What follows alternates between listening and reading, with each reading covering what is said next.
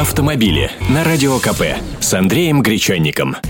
Здравствуйте. Вот уж не думал, что в середине марта придется об этом говорить. Аномальный снегопад уже парализовал центральную Россию, и он может стать самым обильным для 15 марта за все 130 лет истории метеонаблюдений. Под ударом циклона оказалось автомобильное движение на федеральных и региональных автотрассах, где совсем туго – в Белгородской, Брянской, Воронежской, Курской, Липецкой и Орловской областях. Была полностью закрыта военно-грузинская дорога, связывающая Россию со странами Закавказья. Осложнения в движении на трассах М1 Беларусь и М4 Дон в пределах Московской и Смоленской областей.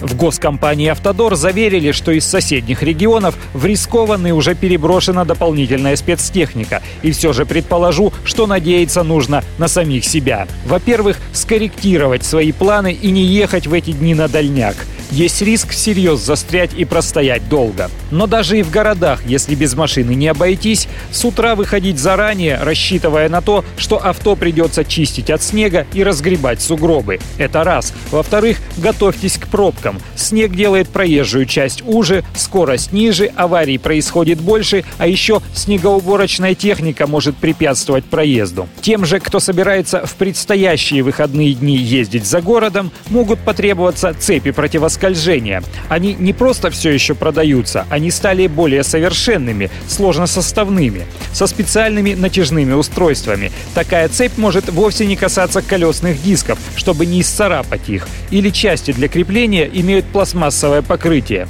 На металлических цепях гонять нельзя, они для скорости не больше 40 км в час. Поскольку тяжелые, могут трансмиссию разбить или съесть резину покрышек. Так что на всякий случай можно и цепи купить. Но самое Самое главное, не поленитесь положить в багажник лопату.